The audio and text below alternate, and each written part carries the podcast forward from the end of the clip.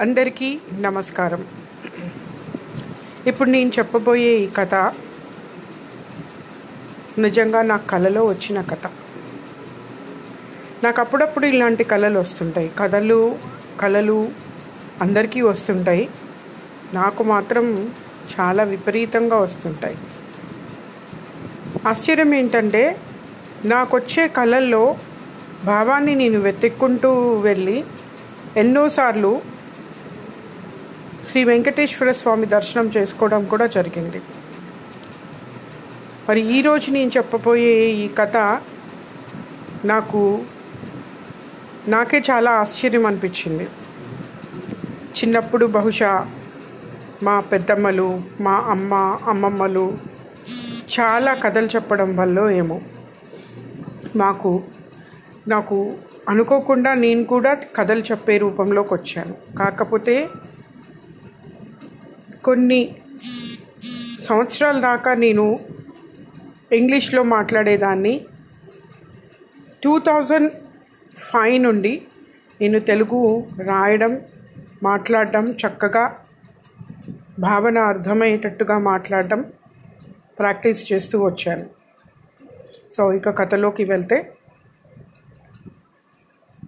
అనగనగా ఒక రాజ్యం. ఆ రాజ్యంలో మహారాజు చనిపోతూ తన పుత్రుడికి అంటే తన కొడుక్కి రాజ్యాన్ని ఇచ్చి వెళ్ళిపోతారు. అంటే మనం మాట్లాడే ఈ కథలో ఇంగ్ మహారాజు అతని పుత్రుడు పెద్ద రాజు పుత్రుడు అనమాట ఆయనకి ఇద్దరు కొడుకులు ఉన్నారు ఎంతో అందంగా ఉంటారు. బుద్ధిమంతులు సౌమ్యులు అన్ని విద్యలు నేర్చుకొని ఉన్నవాళ్ళు వాళ్ళు.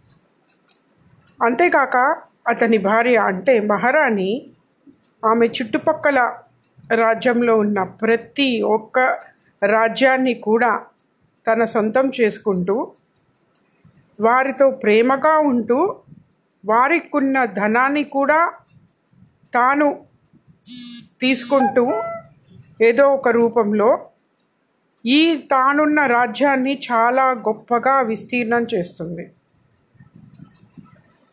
అలాగే ఈ మహారాజు కూడా దాన ధర్మాలు భగవంతుడి సేవలు ఎన్నో రకాలుగా అందరికీ సహాయంగా ఉంటూ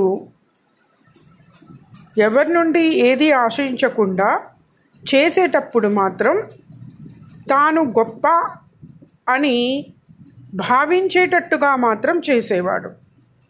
అటు మహారాణి మహారాజు అతని పిల్లలు చాలా ఆనందంగా ఉన్నారు. ఆ రాజ్యానికి ఒక యువకుడు వచ్చాడు. ఆ యువకుడు అనుకోకుండా రాజ్య రాజుగారి మనసులో పడి అతని యొక్క ధైర్యాన్ని వీరత్వాన్ని మెచ్చుకొని ఆ మహారాజు అతన్ని సేనాధిపతిగా నియమిస్తారు. ఈ సేనాధిపతి ఎవరు అంటే మహారాజుకి ఒక చెల్లి ఉంది. ఆ మహారాజు యొక్క తండ్రి ఈ చెల్లిని ఒక మహారాజ్యంలో ఉన్న మహారాజు పుత్రుడు అంటే మహారాజు పుత్రుడికి ఇచ్చి పెళ్ళి చేశారు. కానీ అనుకోని సందర్భంలో వారు వాళ్ళ రాజ్యాన్ని కోల్పోయారు. కోల్పోయినప్పుడు ఈ అన్నగారు కనీసం దయతో కూడా చూడకుండా వీళ్ళింతే వృధా ఖర్చులు అన్నదానాలు నలుగురికి సేవ చేయడమే వీళ్ళు. వీళ్ళకు ఎటువంటి సహాయం కూడా చేయకూడదు అని అసలు వాళ్ళ గురించే మర్చిపోయాడు. ఈ యువకుడు ఎప్పుడైతే నేను ఫలానా మహారాజు దగ్గరికి వెళ్ళి ఆ రాజ్యంలోకి వెళ్ళి నేను సేనాధిపతిని అవుతాను అని అంటాడో అప్పుడు ఈ తల్లి చెప్తుంది ఏమనంటే వెళ్ళు నువ్వు ఆ మహారాజుకి సేనాధిపతిగా ఉండు. కానీ సేనాధిపతి అంటే ఒక ముఖ్యమైన ఆయుధం ఉంటుంది. అది మాత్రం నీ జన్మలో మరవకూడదు. అదే విశ్వాసం. అని చెప్పింది తప్పితే అతను నా అన్న నువ్వు అతని దగ్గరికి వెళ్ళి సేవ చేసేది ఏంటి? సేనాధిపతిగా ఉండేది ఏంటి? అని పొరపాటున కూడా చెప్పలేదు.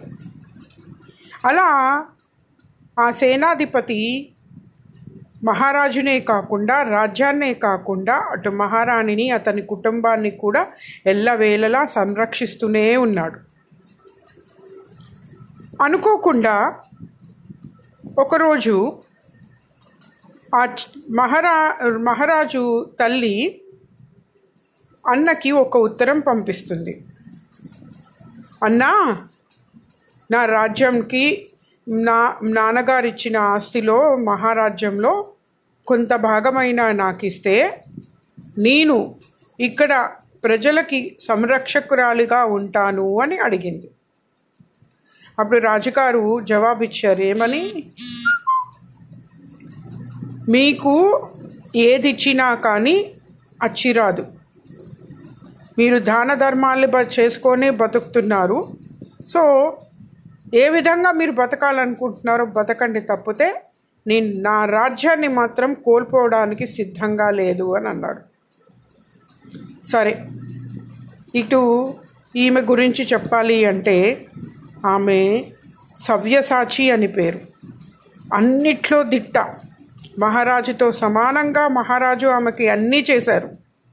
కానీ ఆ దురదృష్టం ఏంటి అంటే ఆమె ఒక రాజ్యాన్ని చేసుకోవడానికి వెళ్ళడానికి తామె భర్త కానీ చుట్టుపక్కల వాళ్ళు కానీ ఎవ్వరూ ఆమెకి సహాయం చేయలేదు కదా మాటలు అనేవారు చివరికి ఆమె భగవంతుడిని మాత్రమే ఆశ్రయించింది. ఆ భగవంతుడు ఆమె సేవకి నచ్చి ఏ రోజైతే తన అన్న నీకు రాజ్యాన్ని ఇవ్వను అడో మొట్టమొదటిసారి సాక్షాత్తు ఆ శ్రీ వెంకటేశ్వర స్వామి పద్మావతి అమ్మవారు కలిసి ఆమెకి ప్రత్యక్షమయ్యారు. నీకేం కావాలి? నువ్వు ఎందుకు అడుగుతున్నావు మహారాజ్య భోగ వైభోగాల కోసం అడుగుతున్నావా? అంటే లేదు. నా నేనున్న ప్రదేశంలో జనాలందరూ కూడా ఆకలితో ఉండకూడదు అనురాగంగానే ఉండాలి. నేను దానికోసం విశ్వ ప్రయత్నం చేస్తున్నాను. అంటే మరి నీకేం కావాలి అని అంటే నాకు కావాల్సింది ఇదే అని అన్నప్పుడు ఆ వెంకటేశ్వర స్వామి తదాస్తు అని వెళ్ళిపోయాక ఆమె చేసే ప్రతి కార్యానికి ప్రతి ఒక్కళ్ళు కూడా వచ్చి సహాయం చేయడం మొదలుపెట్టారు. అలా ఆమె ఘనత రాజ్యాన్ని దాటి రాజ్యాలు దాటి వెళ్తూ వచ్చింది. ఈ లోపల మహారాజు ఏ రోజు కూడా తన చెల్లిని తలుచుకోలేదు. కనీసం ఒక్క క్షణం కూడా చెల్లి అనే మాట వచ్చినా వాళ్ళకేముంది? వాళ్ళకి ఏమి ఇచ్చినా వృధా అనే అనుకుంటున్నాడు. ఒకసారి మళ్ళీ ఒక ఒకసారి అక్కడ కాటకం వచ్చింది. ఆమె ఉన్న ప్రదేశంలో. అప్పుడు ఆవిడ చాలా బాధపడింది. ఈ సమయంలో నేను జనాలని ఆదుకోకపోతే అయ్యో పాపం వాళ్ళు ఎలా ఉంటారు అని అనుకుంది. వెంటనే ఆమె రాజుగారికి ఒకతనిని పంపించి రాయభారిగా పంపింది. వచ్చిన అతన్ని పైనుంచి కింద దాకా ఏగాదిగా చూసి ఏం కావాలి? అని అవమానపరిచాడు. అతను నీ మీ చెల్లి అంటే మీ చెల్లి ఈ ఇలా డబ్బులు అడుగుతుంది కొంచెం సహాయం చేయండి అని అడిగాడు. డబ్బులు ఇచ్చినా వాళ్ళు వృధానే చేస్తారు. వాళ్ళకి ఇవ్వాల్సిన అవసరం లేదు నాకు. నేను ఎందుకు ఇస్తాను? గతంలో కూడా చెప్పాను నేను ఎవ్వరికి సహాయం చేయను అని. రాజ్యంలో ఆయన ఎంతమందికి ఎన్ని సహాయాలు చేశాడో ఆ వచ్చిన రాయభారికి తెలుసు. ఎదురుగా ఉన్న సేనాధిపతికి అప్పుడు అర్థమైంది. ఇతను తన మేనమామ అని. గమ్మత్తైన విషయం ఏంటి అంటే మహారాజు ఏ రోజైతే ఈ సేనాధిపతిగా చేరాడో అతని అల్లుడు గురించి ముందే తెలుసుకున్నాడు. ఓహో నా చెల్లె ఇతన్ని పంపించిందన్నమాట. సేవకుడులానేగా ఉన్నాడు అని అనుకొని కావాలని అతని తల్లిని నలుగురిలో అవమానపరుస్తాడు రాయబారి ముందు. రాయబారి వెళ్ళిపోయి ఈ వార్తను చెప్పగానే ఆమె మళ్ళీ భగవంతుణ్ణి ప్రార్థిస్తుంది. ఆ ప్రార్థనకి ఆయన స్వామివారు మళ్ళీ అమ్మవారితో వచ్చి నీకేం కావాలి అంటే నేనున్న ప్రదేశం అంతా ఎక్కడ ఎప్పుడు సస్యశ్యామలంగా ఉండాలి. ఏ రైతు కూడా ఏడవకూడదు ఏ వికలాంగుడు ఏడవకూడదు ఆకలన్న మాటే నా ఊర్లో ఉండకూడదు అందరూ సంతోషంగా ఉండాలి అని అన్నది. అప్పుడు భగవంతుడు అన్నాడు నేను పైలోకంలో కాదు భూలోకంలోనే ఉంటాను అని చెప్పి అనగానే అక్కడ చక్కటి ఆలయం వెలిసిందంట. ఆ తర్వాత రాజుగారు మహారాజు గారు సరే నేను జవాబు ఇచ్చాను ఏమి సహాయం చేయనని. ఈ సేనాధిపతి కూడా నాకు ఏ విషయము చెప్పట్లేదు సరే నేనే మారువేషంలో వెళ్తాను అని చెప్పి ఆ ప్రదేశానికి ఆ ఊరికి ఆయన మారువేషంలో వెళ్తే అడుగు పెట్టగానే ప్రతి ఒక్కళ్ళు కూడా తన చెల్లిని ఎంతో గొప్పగా చెప్తుంటే విని ఆశ్చర్యపోయాడు ఆయన ఆశ్చర్యంతో పాటు ఒకలాంటి అసూయ కలిగింది. నేనేమిచ్చినా ఏమి ఇవ్వకపోయినా వీళ్ళు బతికేస్తున్నారే? అంటే సేనాధిపతి కూడా ఈరోజు దాకా నా దగ్గర ధనాగారాన్ని కూడా దోచుకోలేదు ఏది అడగలేదు. ఇందులో ఏదో మర్మం ఉంది అని చెప్పి ఊర్లోకి వెళ్ళగానే ప్రతి ఒక్కరు కూడా ఆమెని ఒక దేవతలాగా ఆమె కట్టిన గుడిని కూడా చూసి ఇతనికి అసూయ ఎక్కువైపోయింది. ఇంటి అప్పుడు ఆయన నిజస్వరూపం బయట పెట్టాడు. ఊర్లో వాళ్ళకి నేను మహారాజుని వచ్చాను అని. వెంటనే వాళ్ళందరూ కూడా మీరా మహారాజా తెలిసింది మీరు మా అమ్మ యొక్క అన్న అని అన్నారు తప్పితే మీరా మహారాజా అని ఎవరూ అనలేదు. ఆ చెల్లి యొక్క అన్నలాగానే అతన్ని పిల్ పిలిచారు పలకరించారు.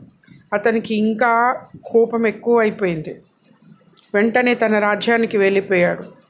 ఒక వారం రోజులు ఎవరితో మాట్లాడకుండా ఉన్నాడు. అప్పుడు సేనాధిపతి అతన్ని పలకరించాడు. మహారాజా ఏదైనా యుద్ధ జరగబోతుందా?